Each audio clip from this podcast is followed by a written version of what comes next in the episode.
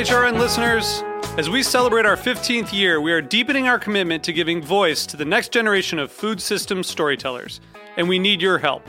Our internship and fellowship programs help activate new possibilities for underrepresented and underestimated young people through experiential journalism, audio engineering, and production training. Through these unique programs, HRN helps food equity stewards build essential workforce readiness skills that expand their potential and foster economic mobility. Please consider supporting these critical programs. And with a minimum donation, you can be entered to win a dinner for two at an amazing restaurant in one of eight cities and tickets to a concert at a great venue in one of those cities. We have incredible partners across the country who have donated, as they also share our passion for helping to educate the next generation of food systems storytellers. Check out heritageradionetwork.org slash 15 to donate and enter to win today. That's heritageradionetwork.org slash 15 to donate and enter to win today. And make sure you donate before March 31st. Thank you. This piece was brought to you by Roberta's, robertaspizza.com. You're listening to Heritage Radio Network. We're a member supported food radio network broadcasting over 35 weekly shows live from Bushwick, Brooklyn. Join our hosts as they lead you through the world of craft brewing, behind the scenes of the restaurant industry, inside the battle over school food, and beyond. Find us at heritageradionetwork.org.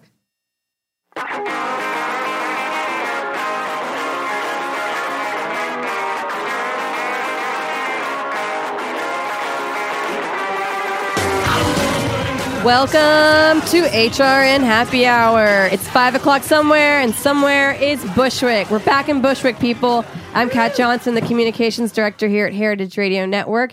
And joining me today is a lot of people. This is maybe the most full the studio's ever been. Uh, from the HRN team, I've got Michaela Heck, Sam Lee, Lila Goldstein, uh, Sarah Strong, Liza Ham, is that everybody? I'm like making sure I counted everybody. Um, that's the HRN team. Uh, Katie is on the road today. She'll be back next week. Today's guests are some very old friends of ours. Um, just outside the studio in the booth, we have Patrick Martins, the founder of this very network and Heritage Foods USA. Hey, Patrick. Thanks for having the Team Heritage. Anytime. We also have um, HRN host Mike Edison, who is also an honorary member and physician for. infection. Oh, okay. There Staff we go. infection. Uh, we also have the rest of the H, uh, the Heritage Foods USA team. We've got Emily Pearson. Hey, Emily. We've got Ben Tansel. Hi. Patty Lee. Hey. Catherine Greeley. Hello. And Elizabeth Greeley. Hi. So yeah, this is a very very full house, but we're all in here cozy and comfortable. Um, we're gonna chat more with them later, but first we've got HRN headlines. And, oh, I'm so sorry, I forgot to mention David Tadashore. How dare I? He's Yeah, thanks. there. He is. Um, so we're gonna chat later, but first we have headlines and some event announcements. But first, um, I wanted to recap our week at Charleston Wine and Food. Um, we spent last weekend in the Holy City at one of the nation's very best food festivals, talking to some of the most talented chefs, winemakers, farmers, and writers. We recorded 15 hours of live radio for HRN on tour from the heart of the culinary village, and you can listen to all of it at heritageradionetwork.org slash on tour. We spoke with some really amazing people, and the conversation should not be missed. Uh, David and Liza, I wanted to ask you because you guys were in Charleston with us. What were some of your highlights of the weekend? That tuna.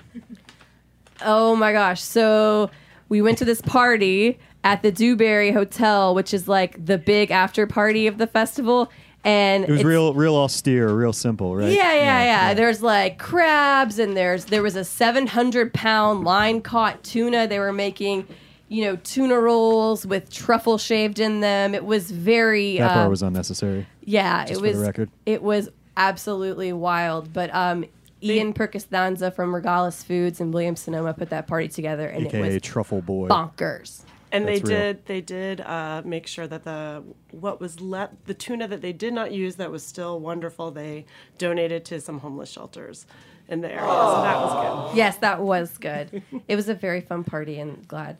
Um, And yeah, so some of the content highlights we talked to Jessica B. Harris, Glenn Roberts. I was going to say Jessica B. Harris. Yeah. And Sara Franklin. I believe the two of them were talking Yeah. about the legacy of Edna Lewis. That was a super, super highlight. Incredible. Yeah.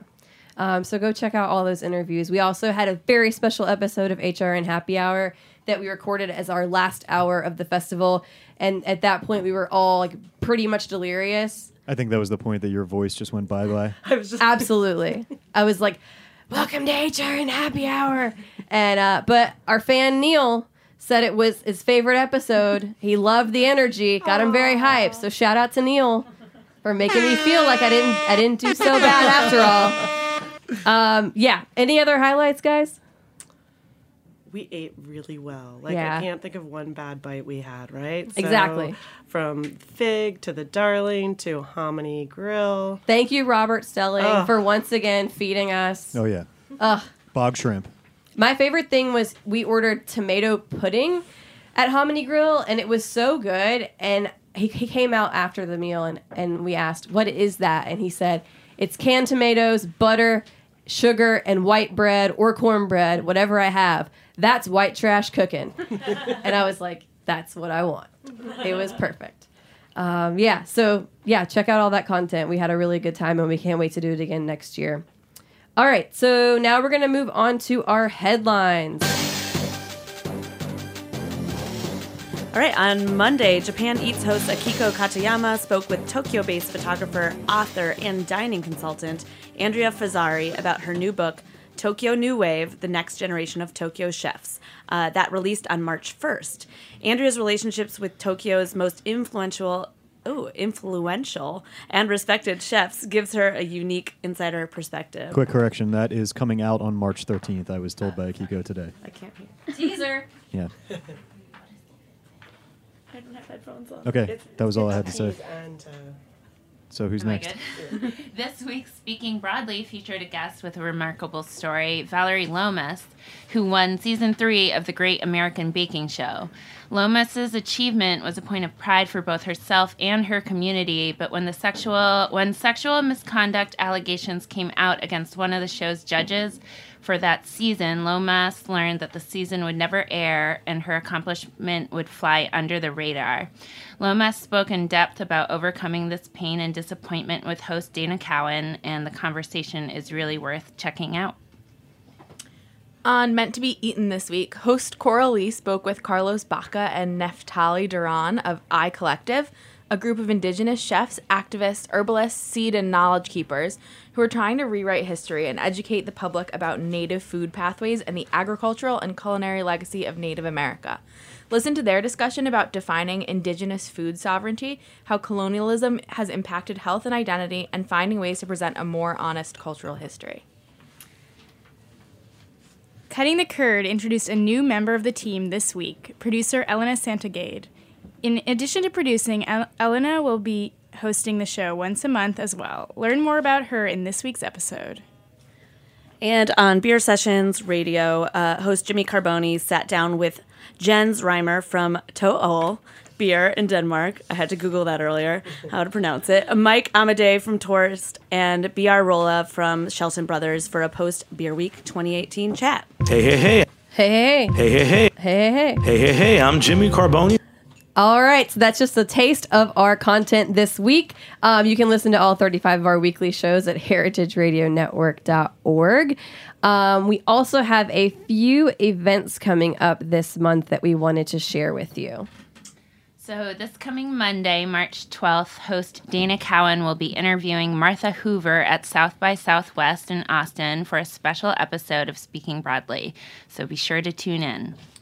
And on March 13th, Snacky Tunes Live is taking place at the El Rey Theater in LA. The evening will feature an interview and an intimate performance by soul singer songwriter Nia, uh, interview and food from chef Michael Wexler and Michael Kassar of Wexler's Deli, and a DJ set from Them Jeans. Tickets for the show are $30 and include a plate of food. And on March 22nd, we're hosting a So You Think You Know Mezcal, an educational tasting, again here at 100 Bogart from 6:30 to 8 p.m. It's being hosted by Sacred, which is a group that stands for Saving Agave from Agriculture for Agriculture, Recreation, Education, and Development. Tickets are available now, and you can find more information at heritageradionetwork.com/events. So check out all those events. You can, you know, you can check out Heritage at South by Southwest in Austin, in LA, and here in Brooklyn. So no matter where you are in the country, you can come hang out with us um, during March. All right. So once again, I want to turn back to our guest, Heritage Food USA. Thanks to everybody for coming and hanging out. Um, so I also I just want to start by quickly going around and everyone introducing themselves and telling me you know what you do at Heritage Foods. Ben, do you want to start? Sure, I will. so I work in the warehouse, director of uh, warehouse operations, sort of taking care of the inventory, receiving, sending out packages. Awesome. Yeah.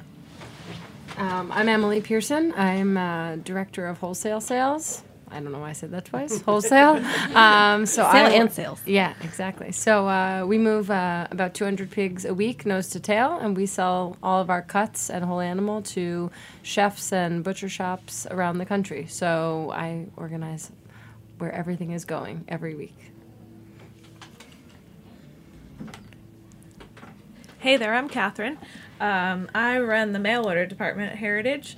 Uh, if you go on our website, heritagefoodsusa.com, um, you can purchase her- uh, meat from heritage breed animals, um, all varieties pork, lamb, goat, beef, etc. Um, so- Turkey. turkey. Don't forget about the turkey.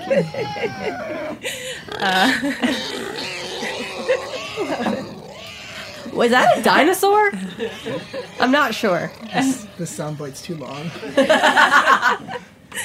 Uh, yes, all of those. Uh, So I'm Elizabeth Greeley, most importantly, Catherine's sister, but um, do the shipping at Heritage Foods and also the marketing, and really, you know, trying to let people know about who we are, what we're doing, and drum up some excitement around it. And I'm Patty. I'm the in house chef and photographer, and I also head the customer service team, which is all of us.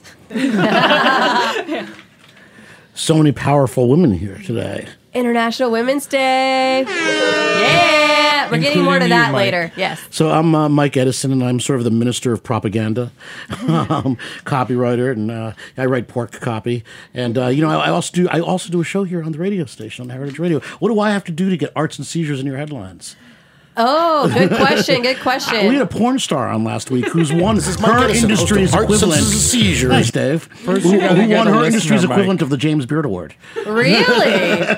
What are those awards called? the, the Adult Video News Awards, the AVN Wow. Awards. I'm not going to tell you what she uh, won for, not on this show. I don't want to scare Uh-oh. scare all your food nerd listeners away. Our listeners about to tune but, in. but Arts it was, Cheese but it was, uh, it was piquant, you might say. Oh, yeah. So tell pe- people who uh, oh, maybe don't listen to every HRN show. Tell us what Arts and, Arts and Seizures is all about. the the bastard stepchild of this whole operation. yeah. We, we're pretty much a free form. Uh, sprawling fastest 30 minutes on the air. Now we have porn stars and wrestlers and a lot of rock and roll on. And last last week i was doing food songs though. We did songs about pork and chicken. We played a record. Now you guys don't re- remember this but once upon a time um, sometimes records were stamped into cardboard and you can get them on the back of a cereal box. Count chocula had them. Uh, i remember playing the archies from the back of a box of um, sugar smacks but the one we played was the bottom literally the the bottom of the bucket this record was was the bottom of a chicken bucket like a bucket of fried chicken from chicken delight and it was the chicken twist. So we do food content occasionally. Maybe maybe uh, Heritage Foods could start doing that when you when you order.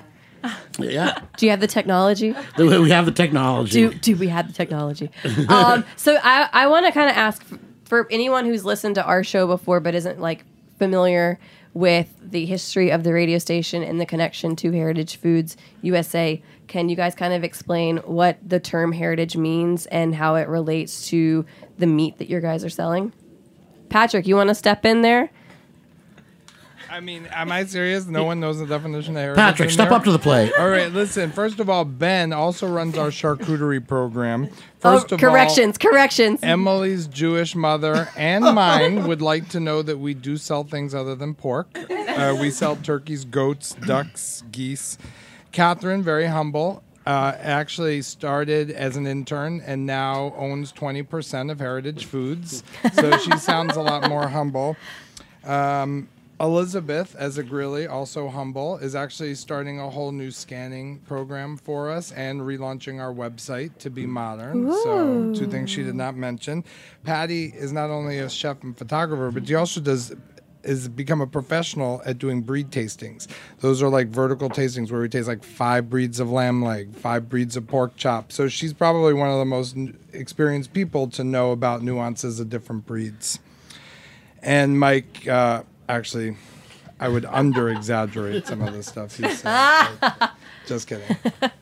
Um, but no, seriously, Patrick, like, can you like give a quick synopsis of like what heritage means? For I, I think that we can't say it enough. Well, heritage uh, heritage turkey. To be a heritage turkey, you have to live a long time, fifteen years instead of two. You also have to be able to reproduce naturally, which factory farm turkeys and chickens cannot do themselves. And to be heritage, you have to be a breed that can be traced back prior to 1945. So that is really you can apply that to pigs and other things. Those are the three. It can't- there's no new, no such thing as a new Bible hero, Mhm. as Mike wrote very eloquently. And so there's you can't just make a heritage breed in the factory farm right now and give it a name and claim its heritage. Um, and last was it last week that we had Frank Reese visit us? Um, David, did you get a clip of, of Frank Reese by chance? I did. You want to play that? Uh, well, let me have um, Elizabeth. Do you want to set up kind of like what Frank was here for and, and visiting and, and what we talked to him about?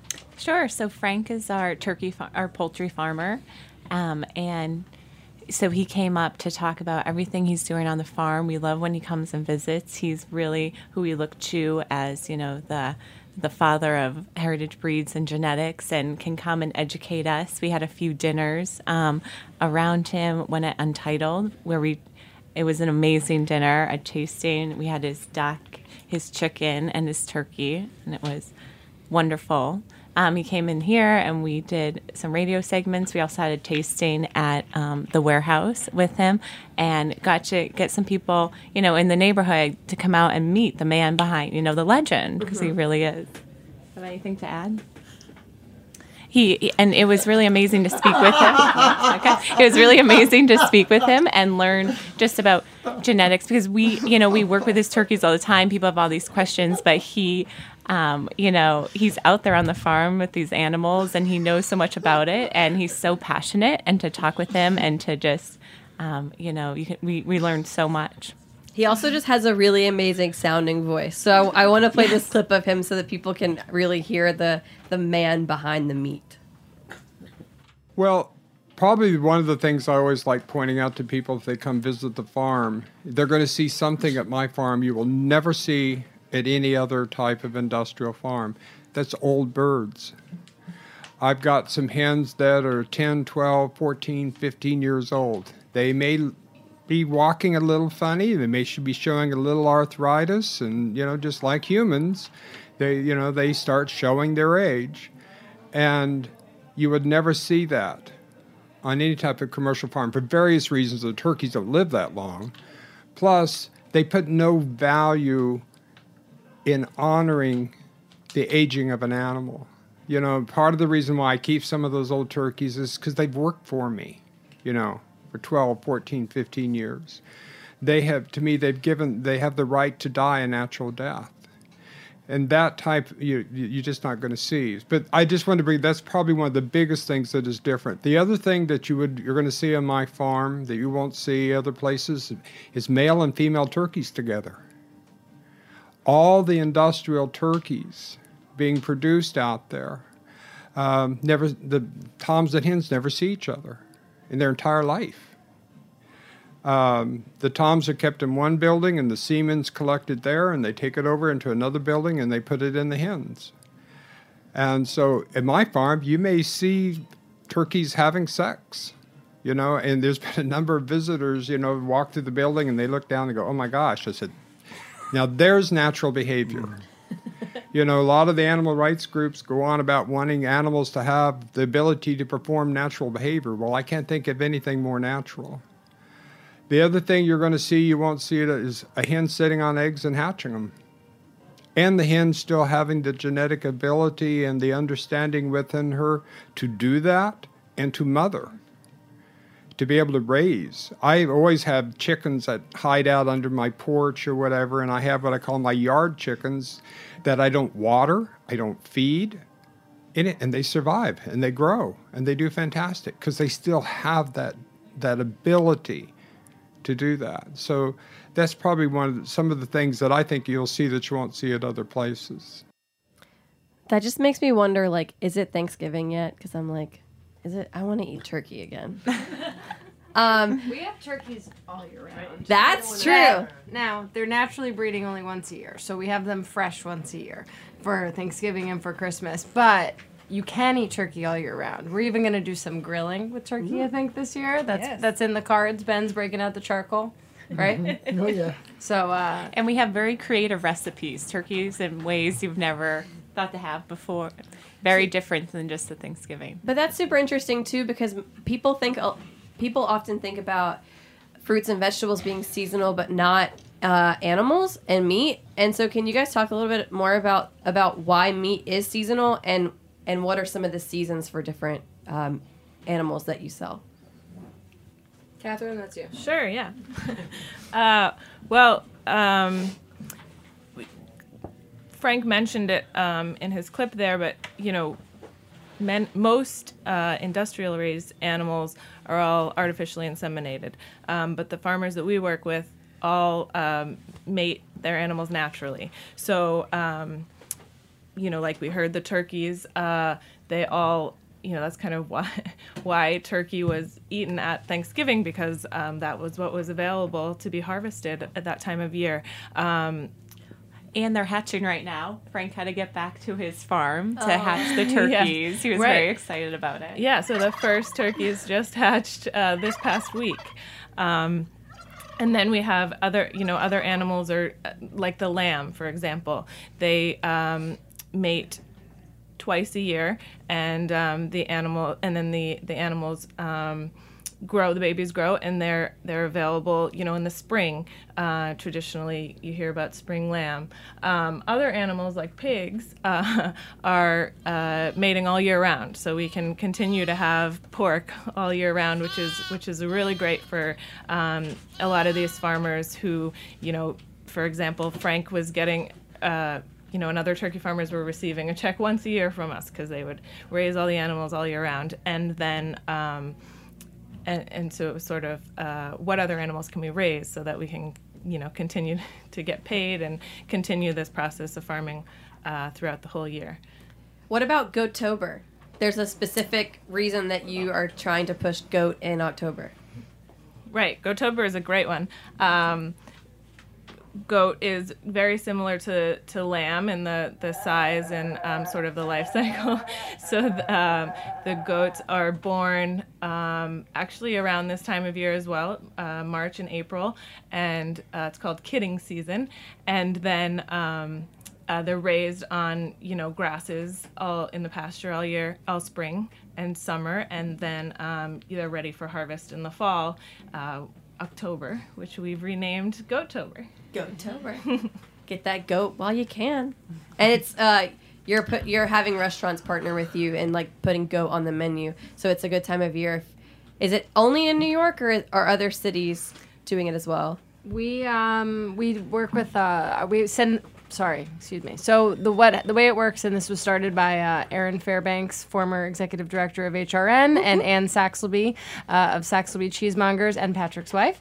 Um, and the idea was that the male dairy goats didn't have a purpose and they were just being euthanized and they were not really playing a part uh, for lack of a better way to say it. So Erin and Ann together I think it was seven years ago maybe eight I don't know Patrick can chime in but um, we've been doing Goatober or we call it uh, No Kid or No Goat Left Behind in October. This past year, I think we had about uh, 140 goats and maybe more than 30, 40 restaurant partners. So it's New York. Uh, Las Vegas, San Francisco, um, and we even ship some down to Charleston. We have uh, a few chefs, uh, Robert from Hominy Grill and uh, Trace at Sorghum and Salt, um, and people who really like to get on board and, and support this and be part of the movement. So look out for that as we get closer to the fall. But we always post a list of, of who's doing goat specials, Just and the chefs take whole animal. That's 140 a week for four weeks. So Oh, you know we're raising yes. about like you know seven eight hundred goat. Forgive me, a week. The first time I ever met Erin actually was she was doing an event with Matt Rudofker from Ssäm Bar, and I was working with him at the time, and we, we did a he did a goat pho demonstration at at Astor Center, and it was really really cool and very very good. Goat it's also, pho. it's also an opportunity for uh, chefs who like to work with whole animal, but Mhm. it's on the smaller side, so that it's not something that's too overwhelming. So we don't deliver the goat as cuts; we deliver it whole, and our chefs will post awesome videos to Instagram and time lapse, and they literally use every part nose to tail. So cool. Um, all right. Well, I think what we'll do now is take a quick break. We'll come back. We'll ask you a few more questions about life at Heritage Foods, and then uh, we have some trivia. And our theme this week is International Women's Day. So stay tuned.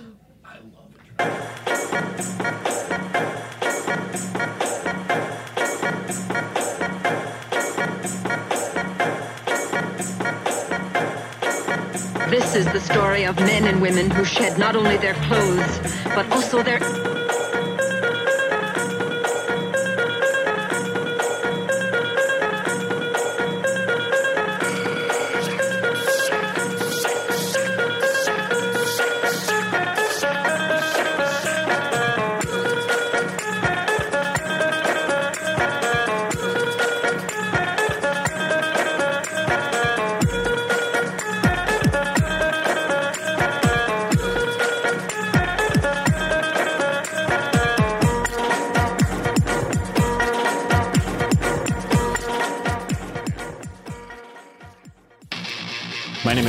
Brandon Hoy, co-owner of Roberta's, a super duper awesome place.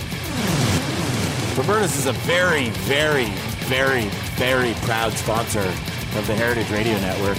We're also super awesome. Thank you, Heritage. Thank you, Roberta's. All right, we are back with the Heritage Foods USA team. They are our friends, our neighbors, our confidants. They we really are so connected to them in so many ways. And we are connected through obviously Patrick Martins, who is the founder of both Heritage Foods USA and Heritage Radio Network. Uh, Patrick, are you still in there? I can't see you. Yeah, for all our listeners who aren't watching, uh, you know, I am in the studio because there's so many people in the studio. Right? I mean, I'm in the The booth. The booth. Sorry. Yes. You have like a real position of power. Yes. In the booth. Uh, so you were just saying that you have so many great people that work with you. Um, Do you want me to say my favorite in order? Yes, please. Great. From best to worst. Um, so Patrick, what what do you think is the biggest difference between when you first started Heritage Foods USA and now? Catherine, can you answer that? Everyone keeps defaulting to Catherine. Um, the, you know, it's very hard to predict the future. You can just draw references from what you've seen. You know, to try to predict, you need experience, you need corporate culture around something so you can predict and feel a little bit more confident about the ups and downs and be prepared for them. So, uh, really, in large part, it turned when Catherine started working with us, but it's gotten so great with Emily, and you know, it's just a, a great team. And Patty, what she's doing gastronomically for the office, I mean, it's just really such a great team um, that it's a lot easier. You know, we figured stuff out on the farms. We figured out annual things like breeding and stuff. We figured out daily things like invoicing and sales and it's starting to you know there's there's a corporate culture now that used to not exist and especially with endangered breeds that grow very slowly and seasonal animals that only come out once a year it takes five or seven or eight years which is just eight times you know to learn certain things so it's you know pretty great How many farmers did you work with when you started, and how many farmers do you work with now? Well, they all came through Frank. He would be at the top of the family tree for all the farms that we've ever met, with rare exception. Uh, well, you know, the pig farms anyway, uh, in the Midwest.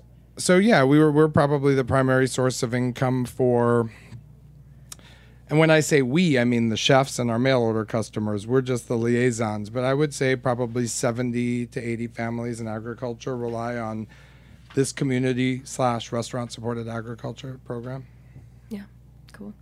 Yeah, cool. Um, do you have? Do you guys have any other stories of like some of your favorite farmers that you work with? David Newman is one of my favorite farmers. Uh, he's a pork farmer. He's a giant human being, like in what he does on his farm and his actual physical stature. He's a very large human. Um, but his Berkshire hogs are amazing. And um, I remember meeting Larry Sorrell and his wife Madonna, Oh. um, who are, uh, you know, the they are the keepers of the red wattle breed. Um, they've created a this this amazing network, um, primarily of Amish farmers out in the Midwest and Missouri area, um, who are all raising these pure red wattle pigs now. Um, and, Larry and Madonna themselves are, are getting a little older, um, so we'll go visit them, and uh, but they'll still cook for us, and and um, they're so welcoming. They're wonderful. But I think with that, you also have to talk about the pig they're raising and red wattle, the breed itself. That's a fattier pig. We make bacon from it. People request that. Like, not only, you know, is it the farmer, but it's what they're raising. And that's what Heritage Foods is all about these different breeds that we're saving, the genetics, because the taste is so much different and each breed has its own taste. And um, it's so much more flavorful than commodity meat. I think along with the chefs, you need to uh, also mention the great cure masters that we get to work with, and that was one of the best. Uh, a lot of perquisites on this gig, um, work, working for Heritage, and one of the best was getting to go down to Kentucky and uh, Tennessee with the gang and seeing um, Al Benton and uh, and the Newsom's uh, uh, shop and um, their and their cure rooms and and uh, interviewing some hams.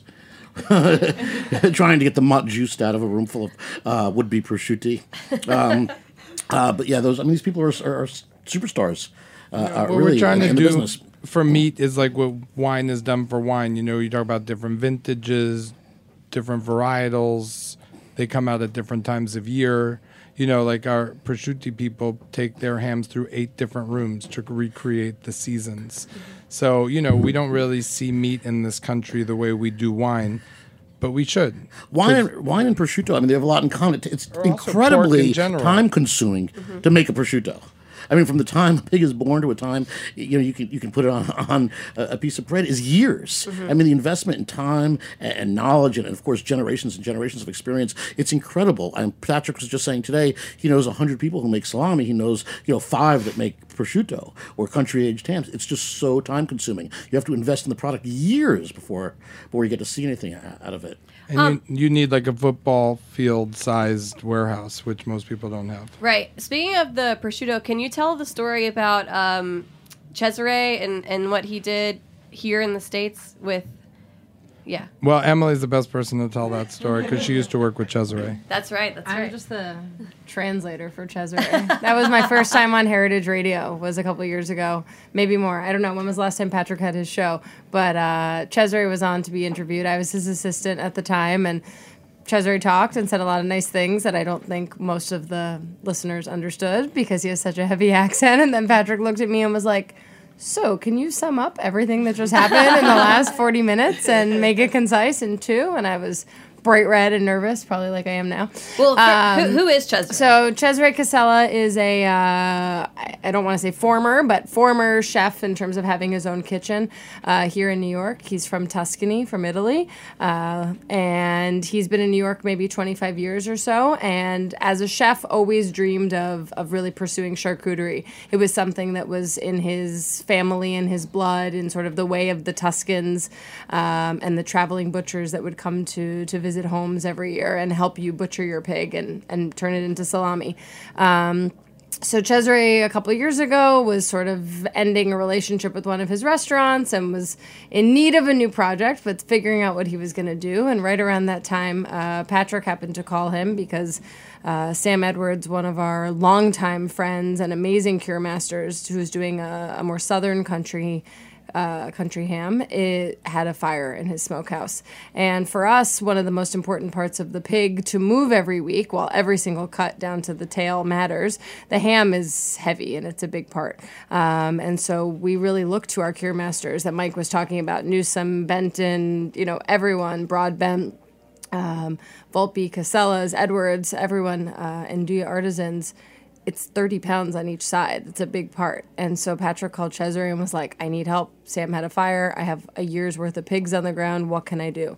Uh, can you help? Can you take a ham or two? And Cesare was like, uh, let me call you back. And so we called him back and What the fuck do I do with the one a ham? I- that, that doesn't help you or me. So that's actually what he said. And uh, I wasn't working for him at the time, so maybe it wasn't translated properly. But um, and then he called him back and he said, "Okay, I've always wanted to do this. I've always done sh- uh, salami, but prosciutto is really, you know, the thing I've always wanted to do. It takes time, it takes space. I have uh, a plant where I can do it. Send me a pallet." We're gonna get started. Send me 68 to 100 hams a week, sometimes 200. And fast forward two years, and an incredible Italian style American heritage prosciutto is here. In addition to all the other wonderful cure masters we work with. But Cesare is local to us here in New York, you know, embodies everything that Italy is. But to be using our heritage hams exclusively has been really fun and exciting. And the product is delicious. Roberta's actually uses it on their pizza, so you can go taste it after if you want. Um, but it's it's been for me, selfishly, really fun to to go from working with someone like Cesare to now being at Heritage and still working so closely with him. And Can it I- was written up in the New York Times, and it, I've tasted it. It is amazing. Can I ask a question? Yeah. Uh, to Ben and Patty, the two chefs, uh, Patty especially, what are the differences of the breeds? Like, um, uh, Patty's just getting the thing, but how are the breeds different? Like when you cook the lamb and it's the same cut, but just from a different breed. Like, or Cesare when he looks at his four breeds of prosciutto and he's like, each one's so different from one another. Like, have you made any observations about those nuances? I guess when it comes to pork, the most obvious is the marbling and fat content. Um, I've noticed that through our Red Wattle versus our Berkshire, down through Tamworth and Duroc. But when it comes to other breeds, perhaps Patty's a little more nuanced with like the differences between like a Tunis leg and perhaps a Dorset leg of lamb. Yeah, I think it's pretty similar. It's the fat content, and I, I, I would like to say the amount that the animal is exercised throughout its life because of the mus- muscle structure. Everything tastes different. Um, their feed, yeah, and the region that they're from is just they just taste different. Yeah. Cool. Um, yeah, I, Patty. I also want to ask you a little bit too about like, can you kind of describe?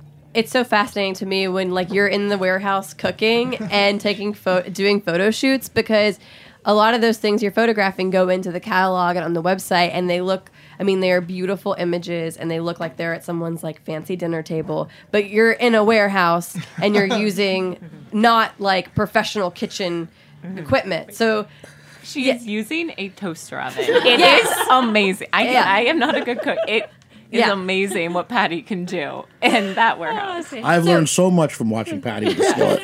No, there's no question about it. I mean, my my technique in, in the old lodge pan is so much better, you know, for have, having worked with you. Right. Abs- absolutely. I mean, I learned a lot of tricks. I mean, like sort of um, searing the fat cap and doing the edges first, and then cooking. We're talking about pork chop in, you know. So instead of using oil in the pan or whatever, I'm using the fat from the pork chop. I learned that from you, and start started vertically. You know, and you know, kind of um, with the pork chop at a 90 degree angle to the pan, um, and, and then going back and forth, which which is great. You know, there are a lot of a lot of tricks. It's, there's a lot of nuance actually to cooking a pork chop, Mhm. especially when they're cut thick. It's one of those things where limitation almost breeds creativity. Do you Mhm, find that? absolutely, yep. So yeah, describe us like what's a typical day of like doing a photo shoot? Um. Oof. It's just like the porn business. It's like it's, you know, like down in the valley. You know, everything looks good, but it's really just a warehouse. Oh my god! well, with the launch of the new website coming up, that um, this was really important to us. To we kind of new rebranded um, in the fall. We found a new logo, and Which so looks amazing. I love Yes, it. Yes, we love that. We literally found it, then found um, that in the warehouse, and then we worked through it. It was a stamp, and um, so with that, and then us being here and you know really want to be able to scale the business. We're we're working to launch a new website and with that we want everything on brand and a new look. So we got a little photo studio set up in the warehouse and that's where patty has really come in and uh, and been doing it. Yeah, everything basically you're able to get beautiful color on any lodge cast iron and an induction is which is what we use. Um, and the toaster oven really just evens out the, the inside of the meat. Yeah. Toaster oven's pretty great. Yeah. Little Breville guy. It's nice. You can do roasting or what was it like air frying? Air frying. Pretty cool. And I just love some days, especially when the weather's nice, you'll walk by and the, the warehouse door will be open and you're using the natural light to take photos. Yes. That's I think the most flattering way to photograph food is Mhm. natural sunlight. Sometimes it's it's hard though because the clouds shift and Yeah. you're constantly resetting. Or there's a but- dog running through the warehouse. Yes. One of the many dogs.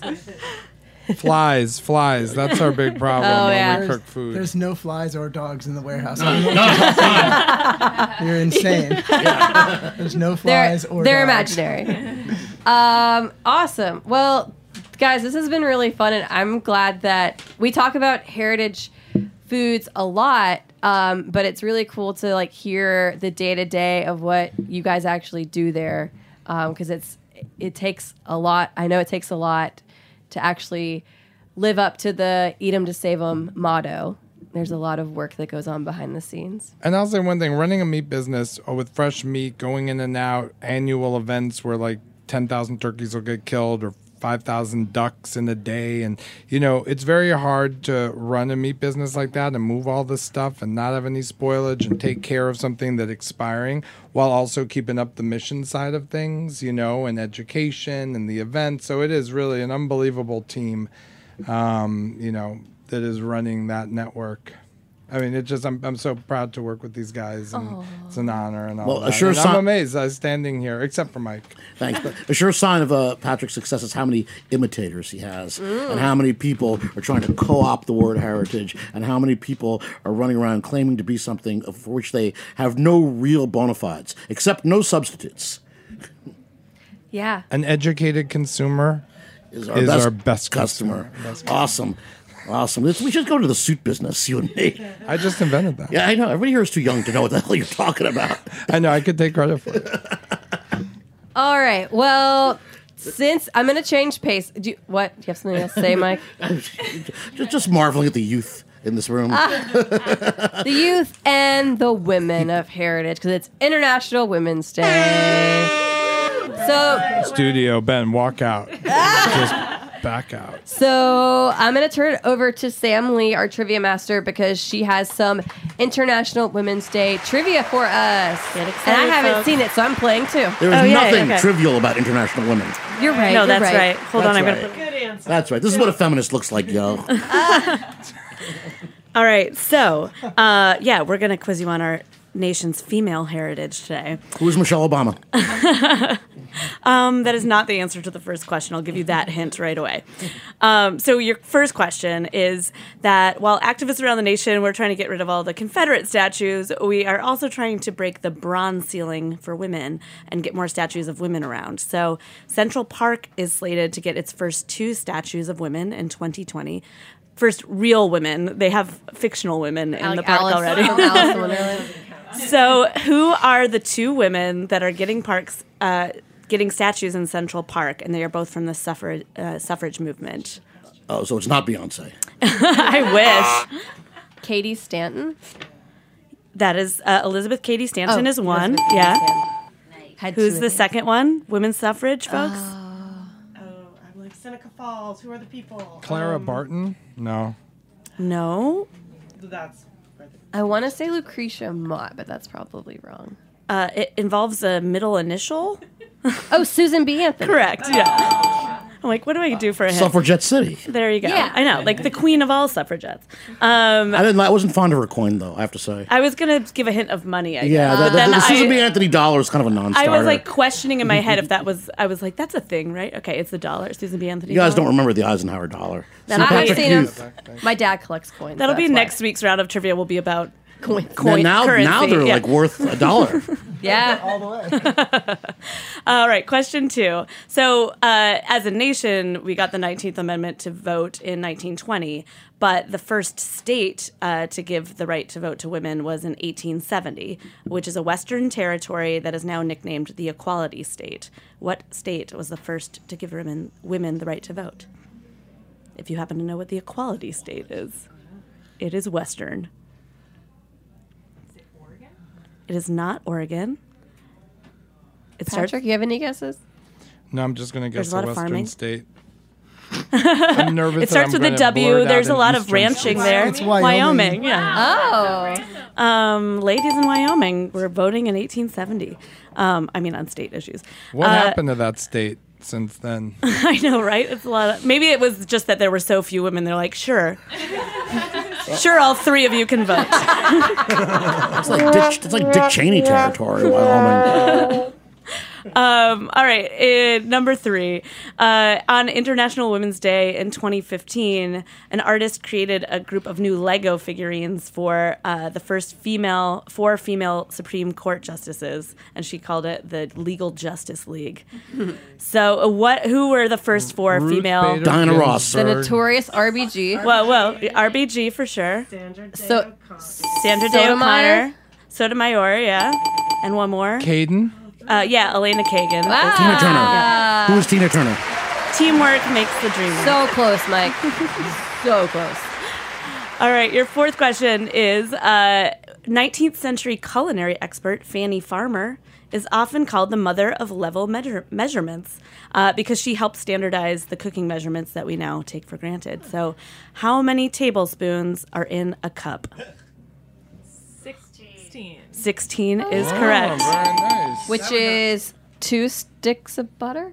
That sounds right. Yeah, eight tablespoons. Per I measure stick. things I in mean, it butter. depends on which stick. I don't like bake, a true but Southerner. I'm really yeah. fascinated with those spoons. You just start doing things with your hands. It's, you it's kind, of, it's kind of, it's kind of a drug thing. It's Those spoons are. I don't know. Like the ones that are attached to each Yeah, other? yeah, yeah, yeah. Like the sets of measuring spoons. Yeah, I, I could play the spoons. Oh, get someone get Mike's the spoons. I know. Someone go get some measuring spoons. We'll have a music break. All right.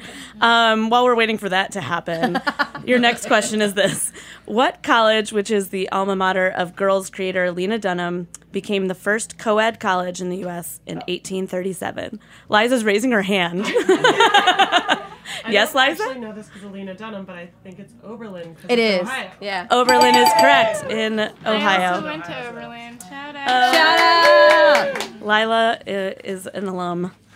All right, uh, number six. What coal miner's daughter recorded a song called "The Pill," which was released in 1975 and is often credited with destigmatizing taking birth control? Loretta Lynn. Loretta Lynn is correct. That was the question Amazing made lady. for Mike. I know Mike was like, You're "Give it to me, give it to me." yeah. I don't know what y'all I know. love Loretta Lynn, and I, I don't know who yeah. knows what anymore. All right. You know how Who long is it played gonna- her in the Hipsters movie? love Loretta Lynn. Sissy Spacek, Sissy, right? Spa- Sissy Spacek. Wow. Um, yeah, yeah, yeah, we got a that's right. bonus question in there. Yeah, from You're on a Patrick. roll. All right, Who's, this- who's Michelle Obama? Mike, Mike, sing her top song. Give us the, the, the rhythm to her top song. Wait, that's the answer, right? Coal miner's daughter. Yeah. How does it go, Mike? I'll tell you what, though, Loretta Lynn made that great record with Jack White too for all you kids. Yeah, Uh, really good. That's that's that's a great record. So, Mike, you don't know her song. All right, well, I thought you did. He's, He's pretending he you. doesn't hear you. Um, okay, seventh and final question.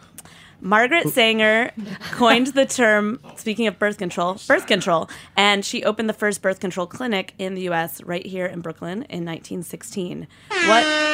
What? What? Birth control.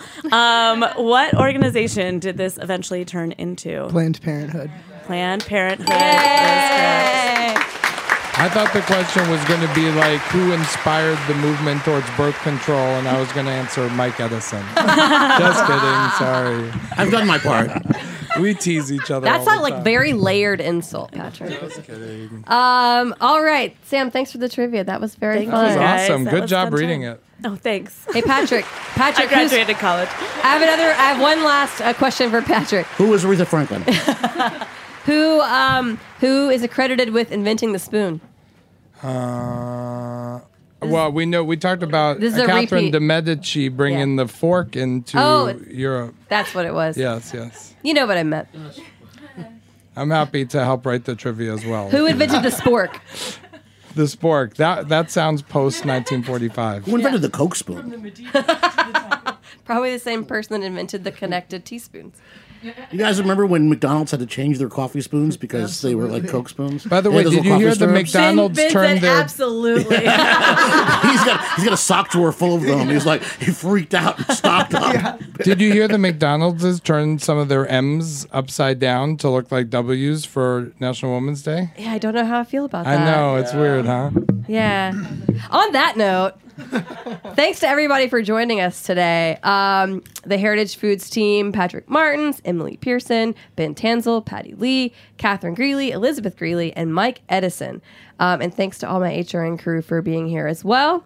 Um, be sure to catch out um, catch all of our interviews from Charleston Wine and Food once again, um, and tune in next week. We're gonna have the team from Nitehawk Cinema here, Chef Kurt Applegate and beverage director Matt Walker. Um, they do some really amazing stuff with uh, food and drink pairings and menus to go along with your movies. So tune into that. We'll be back Thursday at 5 p.m.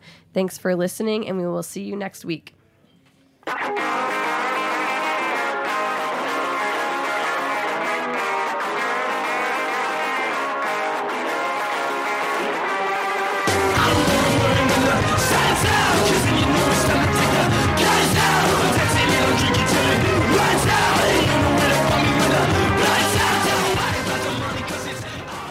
For listening to Heritage Radio Network, food radio supported by you. For our freshest content and to hear about exclusive events, subscribe to our newsletter. Enter your email at the bottom of our website, heritageradionetwork.org. Connect with us on Facebook, Instagram, and Twitter at heritage underscore radio. Heritage Radio Network is a nonprofit organization driving conversations to make the world a better, fairer, more delicious place. And we couldn't do it without support from listeners like you. Want to be a part of the food world's most innovative community? Rate the shows you like, tell your friends, and please join our community by becoming a member. Just click on the beating heart at the top right of our homepage. Thanks for listening.